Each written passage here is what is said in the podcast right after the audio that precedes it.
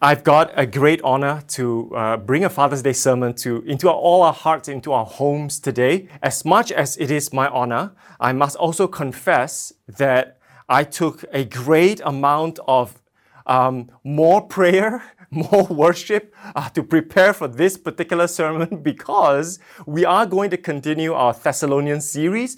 And today, out of all the days and out of all the weekends in SIBKL, we have landed on 1 Thessalonians chapter 5, 1 to 11, which is talking about the day of the Lord or the judgment day. And uh, with, with great prayer, I've been asking God, God, how do I, how do I talk about Judgment Day, the day of the Lord, uh, on Father's Day, and yet also still be encouraging to the families uh, out there? So um, pray with me for this sermon, but I hope that we, we have our hearts opened um, to hear what God has to say for us. So I'm gonna, I'm actually gonna split my sermon into very two big parts today. I want to talk about the day of the Lord because this is a very important piece of, of literature. So I, I don't want to miss it. I want to talk about the day of the Lord, but then I'm going to jump to then uh, contextualize it um, to talk about fathers and how we can apply to our lives, especially as fathers. Um, how do I? How, you know, how do we take this into account? Is that okay? So can you bear with me? Um, hallelujah. The, the scripture is going to come up on the screen and then we're going to read it together, all of us in our own homes. Uh, so we're on 1 Thessalonians chapter 5, 1 to 11. 1 to read it with me. Now, brothers, about times and dates we do not need to write to you, for you know very well that the day of the Lord will come like a thief in the night. While people are saying peace and safety, destruction will come on them suddenly as labor pains on a pregnant woman, and they will not escape. But you, brothers, are not in darkness, so that this day should surprise you like a thief. You are all children of the light and children of the day. We do not belong to the night or to the darkness. So then, let us not be like others who are asleep, but let us be awake and sober. For those who sleep, sleep at night, and those who get drunk, get drunk at night. But since we belong to the day, let us be sober, putting on faith and love as a breastplate, and the hope of salvation as a helmet.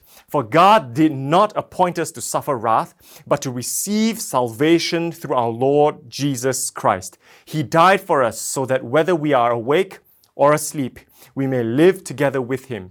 Therefore, therefore, encourage one another and build each other up, just as in fact you are doing. So, what I want to do now is I want to go through the passage exegetically.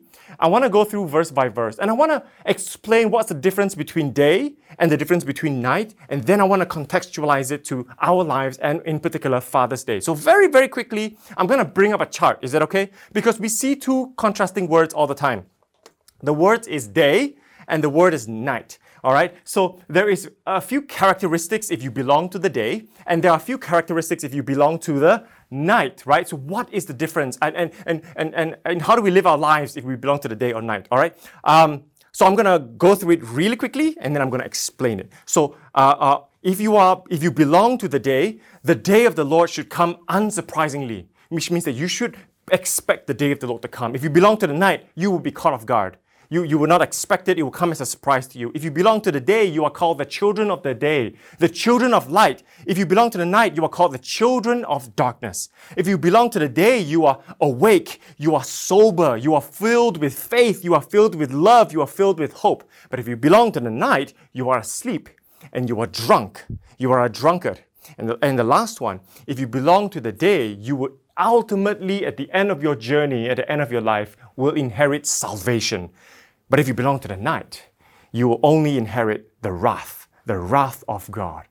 You know, I think Paul was a literary genius when he wrote this text because he specifically used um, in the Greek in, and even in the Hebrew, um, the word day and the word night, when we read this passage, we, we, we, as in me and you, we read it very literally. And there's nothing wrong with that. The day of the Lord, it's possibly a 24 hour day. The night is possibly a probably 12 hours or 6 hour uh, darkness uh, in the day, right? So it, it can be taken very literally. Like we are children of the light, that's literal. Take up your faith, hope, and love, that's literal. You, uh, uh if you're children of darkness, you'll be asleep and you'll be drunk. That could be literal as well. But today I want to I wanna bring us all into the realm of the figurative. where there is another layer of interpretation for the day and night. And it, it, Paul talks about it very figuratively. And it, is, it, it takes its richness in, um, in the Greek. And it goes like this The day, uh, figuratively speaking, is, is the word hemera. Hemera actually alludes to the definition of it is a time from abstinence, abstinence from indulgence, abstinence from vice, abstinence from crime. Do, do you see? So if you belong to the day, you abstain from doing all these things. But if you belong to the night, and, and the Greek word is nix, uh, night figuratively means that it is a time, a specific time. So it does not mean that you're blind, does not mean that it's all dark around you, but it means that you live in a time where you live in sinful and shameful deeds, that you are in moral darkness. You live in immorality, that when you're weary and you're drunk, then you give in to slumber where you sleep. So you can see now when Paul talks about the day and he contrasts it with the night, he's not just talking about it literally, but he's saying that, hey, guys, Christians, hey, churches, wake up. That you are either in a, a, a, in a good place in your life or a bad place in your life. And in like every beautiful movie or storybook, it's always good versus evil. And I really want to continue uh, moving on, right? So in a night, if you belong to the night, it always says that you are caught off guard, that the, the, the day of the Lord will come like a thief in the night. What this actually means is katalambano, if I can pronounce that correct. Katalambano, right? It means that when you're caught off guard, you have no understanding you're unable to perceive. You, you cannot comprehend that, that there is a day of judgment. You, you cannot seem to understand that Jesus is going to come again. What does it mean by the Messiah? What does it mean by Jesus coming to judge? What is good versus evil? You, you can't comprehend. But if you belong to the day, you are able to perceive. You are able to understand that one day we can see the signs of the times and of the seasons that Jesus is it's coming again and he's close. He's close. Get ready for ourselves. So what it means is we don't, nobody will ever know the specific time and date when Jesus is going to come again. But we as a church, we as Christians, we can perceive and understand the seasons and the times that God has put us in. And this is such a critical message in a year that COVID-19 has hit the entire world. And we are all asking ourselves, what is God trying to tell us through this really, really small virus that has changed the world forever? And I'll leave the question with you. I'm going to move on. Children of darkness. See, darkness in the Greek is, is skotos. And darkness just means immorality. It means ungodliness. It, it means you are ignorant. What are you ignorant of? That's it. I really love that word. That if you are in darkness, you are absolutely naive. You are ignorant of what? Of being in the day or in the light. And what does day and the light mean? It means false. You are ignorant of the truth, the knowledge of God, the purity, the morality, the, the brilliant quality of who Jesus Christ is. And that, that differentiates between, between if you are in Jesus Christ or not in Jesus Christ. You see, in the night, you are asleep. Now, you ask yourself, what is wrong with being asleep? You know, honestly speaking, as a father of two, uh, um, and in this MCO, I speak for my wife here that if you ask any one of us, what do we want for Mother's Day or Father's Day or our birthday or Christmas or whatever day that you want to give us anything, what do you want? And our both our answer would be we want some time out from our kids. Please look after our children, feed them, all right? Because we want to sleep. We really do. I, I miss sleep so much, right? Um, so what is wrong with being asleep? Re- really, nothing wrong. But Paul is not talking about the physical state of sleep. He's talking about kathudo. I forgive me, I should not try to attempt to read Greek. I'm not that good at it, right? Um, Paul talks about being asleep, which is you are in a state of slothfulness, a state of sinfulness, and this is this is the most important. You are indifferent to your salvation which means you don't care whether you are saved or not saved. You don't care what happens to you in the afterlife. You don't care that in this world you do good or do evil because you don't believe in the afterlife. And that is being asleep. Because the, the opposite of that is to be awake and to be sober. It means to pay strict attention. It means to be calm. It means to be collected. It means to be in self-control. That we are, we don't give in to the ways of the world, but we control our fleshly desires so that we can live in the truth of Jesus Christ. What is that truth? Paul clearly states the truth, which is faith, which is love, and it's hope. It is the trust in Jesus Christ for your future. It is the love of Jesus Christ that move you forward. And it is the hope in Jesus Christ that we don't give up in this life. We take one step at a time. We press in, we press on. We press in, we press on. And the adverse of that is, Paul says in verse 7, we're drunk. Now, I want to place specific attention to this word drunk because I would allude to it later on in my sermon. See, the word drunk or the state of being drunk is a state of being intoxicated with a substance, whatever that substance may be. Now, in figuratively speaking, it means that you numb your soul. You're ignorant, you're indifferent, and you are numb. It means that I don't, it doesn't really, I, I don't care. You know what? COVID 19, whatever. Lockdown, oh, whatever. Church again, ah, oh, whatever. Read my Bible again, ah, oh, whatever. I'm indifferent. It doesn't really matter to me. Should I sin? Should I not sin? Ah, it doesn't matter. What, who matters? What matters? What judgment day? That's the state of being drunk. That's why it's so important when the Bible says, do not get drunk, but yet get drunk on the Spirit, which means don't numb yourself. Get, be, get alive in the Spirit of God. So, this, what I'm trying to say right now is that when we talk about belonging to the day and belonging to the night, it means that we live our lives understanding that we don't live it for our own, but we live it for a purpose and we live it for Jesus Christ with that hope that Jesus Christ will come again and, and, and save us all. That's how we prepare ourselves and how we give an account of our lives when the day of the Lord finally arrives. Now you ask me, what has this got to do with my life besides the same preaching, which is live a life which is holy, live a life which is good, read the Bible, uh, and what, especially what does this got to do with Father's Day? Um, so here's my three points. My title on my sermon today is Take Your Positions. Take your position. You see, on Father's Day, especially in, in, in a time such as this, um, sometimes we as fathers or we as men, we forget that, that we've got a position and a role to play in this life. We understand it when it comes to our workplace, right? You know, what, what job do you do? I'm, I'm an administrator, I'm a manager, I'm a doctor, I'm a lawyer, I'm a, I'm a technician, whatever it is. I understand that that's my role in my workplace, right? But when it comes to the family, sometimes we as men, we don't quite, we don't quite get it. We're like, okay, I, I have to provide.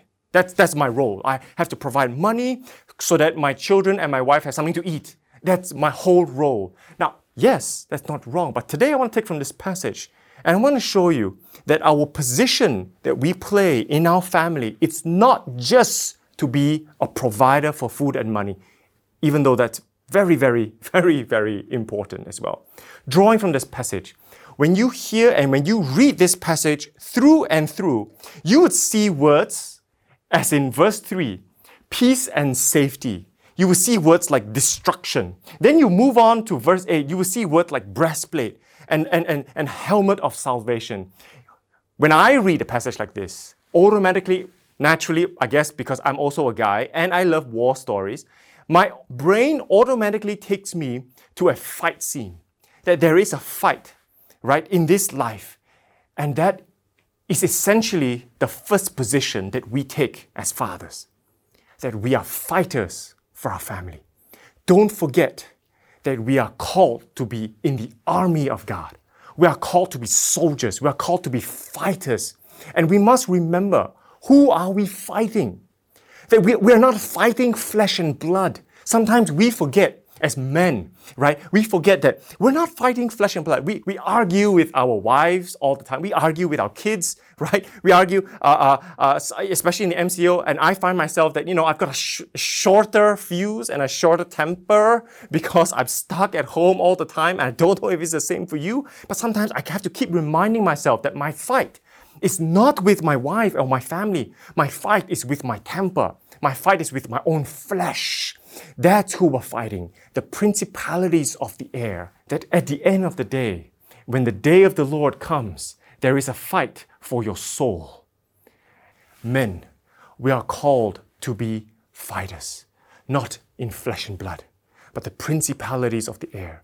Because as fighters, our position is number one, to be fighters, and number one, be we are called by God to be the head of our family.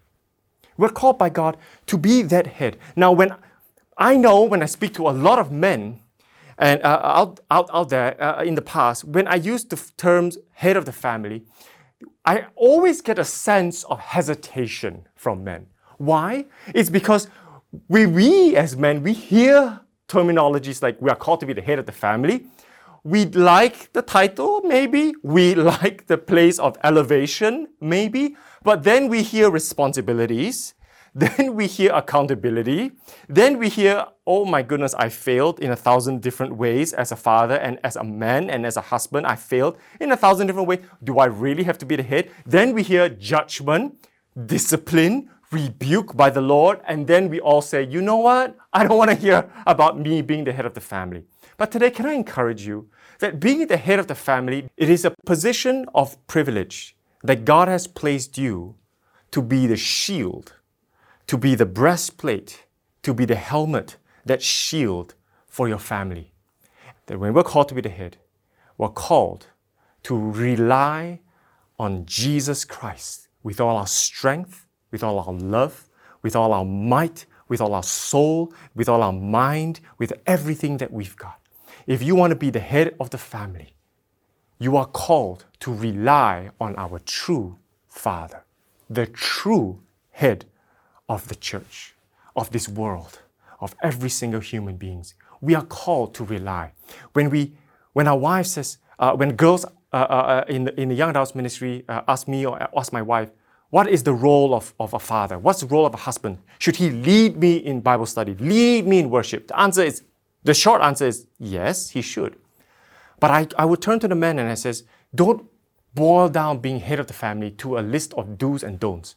I need to lead you in scripture. I need to lead you in worship. Don't worry so much about that. But show your family, show your wife that you cannot be a husband and a father unless you bend your knee to the real husband of, of, of the church and to the real father of the church, which is Jesus Christ. That our total reliance, our total strength, our wisdom, our strength our grace, our mercy, our position, our personhood, our character, our lives rest on Jesus Christ. And that is perhaps, if you forget everything else, this is perhaps my most important point. And I want to make an appeal to everybody that we as fathers, we are called to bend our knee to Jesus Christ. We're called to be a fighter. Position number one. What is position number two? Position number two I take from verse 8. It says here, let us be sober, putting on faith and love as a breastplate, and the hope of salvation as a helmet. Position two is this we are called to be watchers on the wall. We are called to be watchers on the wall. See, I, I, I don't have time today. I really, I wish I did and I do, but I don't. That if you read this passage, when Paul writes, when he writes about peace and safety, he talks about he sees the shepherds in the night. He see the Roman soldiers in the night standing watch over their sheep, standing watch over the city, because the soldiers watches over the city at night and guards the city when the city sleeps. The shepherd watches over their sheep to guard their sheep at night over over uh, uh, uh, predators. Right. So these are the imageries that come across Paul's mind. And when Paul sees a Roman soldier watching over the city, he says, "Put on your helmet of salvation. Put on your breastplate of faith and love." We are called to be watchers of the wall, fathers. Now, I want to boil this down to a very, just, just one point, if I may, that it's not easy to be a watcher on the wall. We've got to be awake at night. We've got to always remember to put on our armor. We are first in line to be attacked by the enemy. Uh, uh, we are in that position, and it's not easy to stay awake, to always pray, and to always rely on Jesus. It is not easy. But here in this passage, it does say that at the end of the day, our position as watchers of the wall is not based on our own strength once again. It is based on the faith, which is the trust in Jesus Christ, the love of Jesus Christ, and the hope in Jesus Christ. As long as we know our position with our fathers, we know that we can be good watchers on the wall. You see, Paul is brilliant. He ends First Thessalonians uh, the book of Thess- First Thessalonians with faith, love, and hope. And how does he start the book of Thessalonians? It's the same thing. We work in love. We, we work in faith. We labor in love. And we endure in hope. Paul says to be a model Christian is have faith, love, and hope. And now to be a model father is not to, to be the best father. It's not to always give your whole life and whole time and don't work to be 100% with your kids because we work is also love to the family, right? Uh, money is uh, uh, providence is also love to the family, one form of love to the family, right? So don't worry about having to be perfect all the time. We cannot use one swear word at home, even, even though we're all stressed, otherwise we will fall under perfection. That's so stressful. But to be the watcher on the wall is to always remember that our position is to have tr- trust, love, and hope in Jesus Christ. God, you are my great watcher on the wall.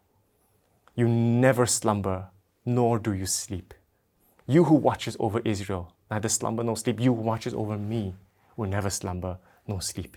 So I put my faith and my hope in you to watch over me and to watch over my family. That's kind of my prayer every night with my son. That's the second position. And the third position we're called to take is the builders of the wall. I take that from verse 11. Therefore, encourage one another and build each other up. You see, it's plain and clear. God called us to build the wall.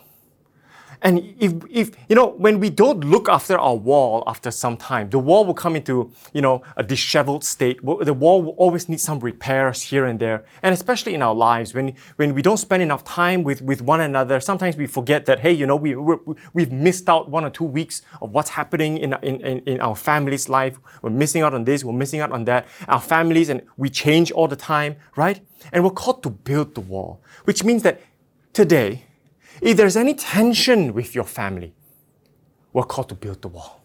We're not called to maintain the tension. We're not called to aggravate the tension.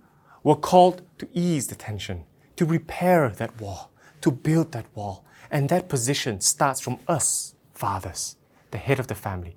When I look at my life, I go, I, don't know how to build this wall or that wall in my family. I, I sometimes don't even recognize that the enemy is invading my, my house and my family, spiritually speaking, from this angle or that angle. And that's where sometimes I just, at night, I'm so overwhelmed by all this. I go, Jesus, I need your help. I need you to build my life on the foundation that is Jesus Christ.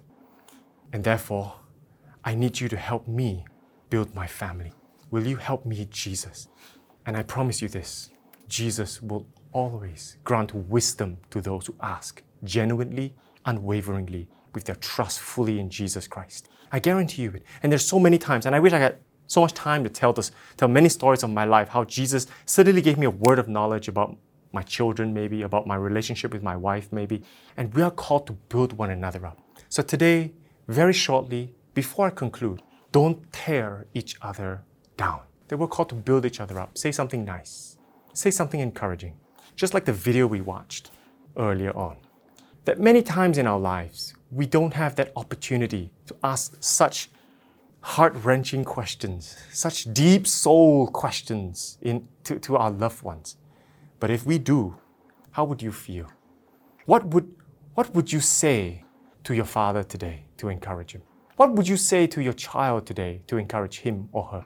If your father has passed on, what did you wish you could have said to your father to encourage him or your mother to encourage her? What, what did you wish you would have said? How you truly feel? Was it, man, I wish you could have washed the dishes faster and better, right? Or would it be, it's okay, let me wash the dishes for you?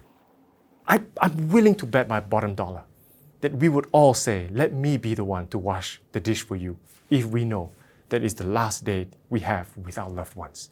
So why don't we treat the day of the Lord that will come like a thief in the night? And very surprisingly, we don't know when.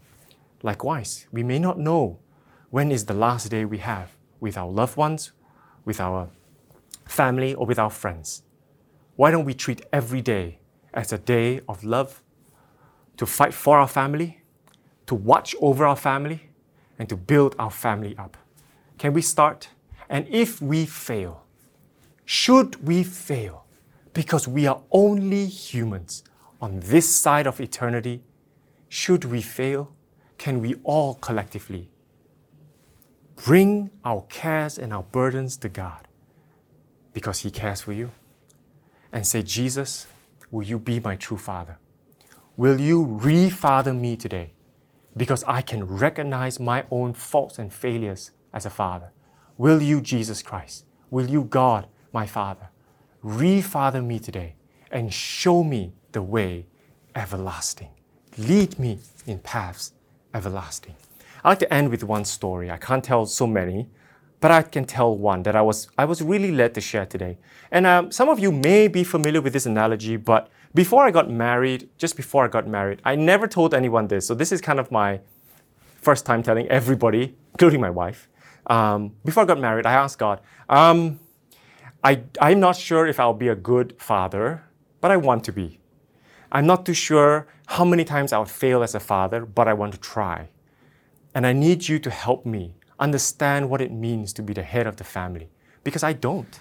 I need to learn from you, the head of the church, the head of the, of, of, of, of, of the church. Please teach me. And, and I, God showed me this analogy. Um, and I believe some of us are familiar with it. He showed me a very old analogy that the head of the family is like being, like holding an umbrella. Like you, you, you're holding that umbrella over your family. And your wife, your, your children is under your protection under that umbrella. When you are strong in the Lord, that umbrella represents your relationship with Jesus. When you're strong with Jesus, He becomes your refuge. He becomes your strong tower. He becomes where you run to. He becomes your hiding place. He, he becomes the wind underneath your wings. He becomes your strength when you run and you fly and you soar like wings on eagles and you run like youths. He becomes that strength of yours. It's like that umbrella. It's a good, strong, whole umbrella. W H O L E, a whole umbrella. So when the element comes against you, the wind, the rain, maybe even a hailstorm, maybe even dust, when it comes against you, you holed that umbrella of faith, almost like a shield of faith, that breastplate, that helmet of faith. You hold it over yourself and over your family, and they're safe. They're kept safe because of you, the head of the family. But the moment our relationship with Jesus strained, our whole umbrella, W H O L E, turns into a hold umbrella, H O L E D. We, we suddenly realize that there is a hole here that needs to be patched up. We need to, there's a hole in this umbrella. When they, the elements come, there's a rain, there'll be a leak in the umbrella. There'll be the, the, the winds will come, the hailstorms will come, and then the stones will be able to, to, to leak in and probably uh, hit me or hit my family. So I want to encourage you, fathers, with this analogy that Jesus never expects you to be perfect.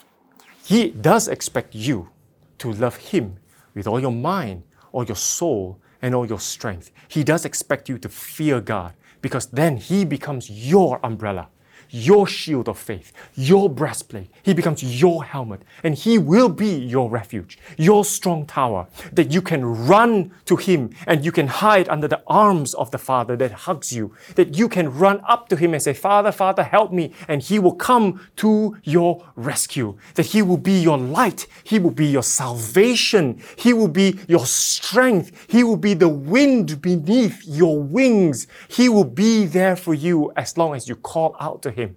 So, can I encourage all the fathers here today that, that don't crumble under the weight of being the head of the family, but instead crumble our knees to the ground and bend it to Jesus Christ and say, Jesus, will you be the head of my life? And will you be that umbrella over me and my family?